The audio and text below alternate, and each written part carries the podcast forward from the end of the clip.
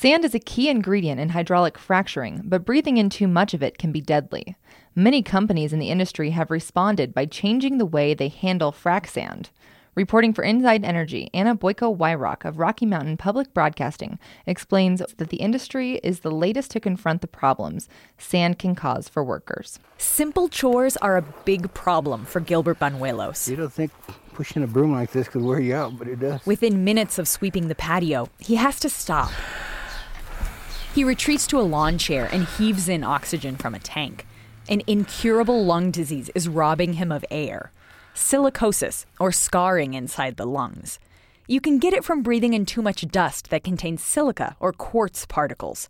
After high school, Banuelos worked in a factory packing bags of minerals. They had skylights up there, and you could see the lights coming in. You just you could just see all the dust inside the light of the sun. Each year, more than 2 million people are exposed to silica, and around 100 people die from silicosis. Dr. Cecile Rose is a lung expert at National Jewish Health in Denver. We've seen it in workers who are exposed to cement, especially grinding cement. And of course, now we're worried about the possibility that workers in the fracking industry and hydraulic fracturing may be at risk for silicosis because they're also exposed. Fracking uses a lot of sand to prop open tiny fractures in rock underground so oil and gas can flow out. Five years ago, researchers from the National Institute for Occupational Health and Safety studied silica dust in oil and gas workers. Researchers found nearly half the workers in the study were exposed to silica at higher than legally permissible levels. The Occupational Safety and Health Administration adopted the first limits on silica exposure back in 1971 1,000 micrograms in a workday. It might seem small, it's about twice as much sand as can fit on President Roosevelt's nose on the face of a dime. But to many doctors, it's still too much. Dr. Cecile Rose. I think for the current OSHA standard, the level of allowable exposure to respirable silica is high and does not protect many workers adequately. Two years ago, OSHA tried to update the standard.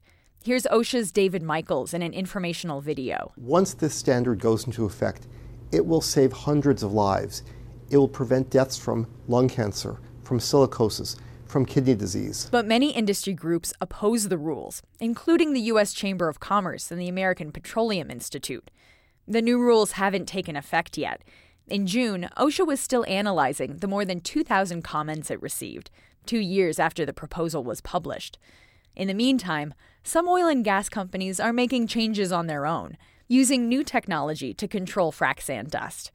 The Canadian based well servicing company Calfrac has its own system. Sandstorm.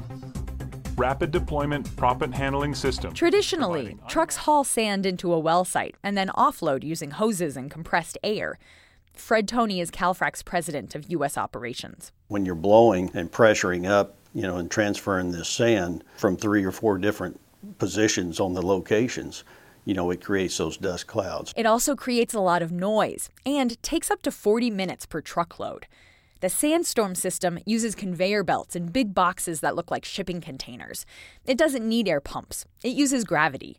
Tony says Sandstorm makes the process more efficient. It takes us 9 to 12 minutes to unload using gravity uh, in our, our conveyor systems. You go from eight people on a normal sand delivery system to three it basically costs us less to operate in the end. Covered systems like this one have only been around the past few years.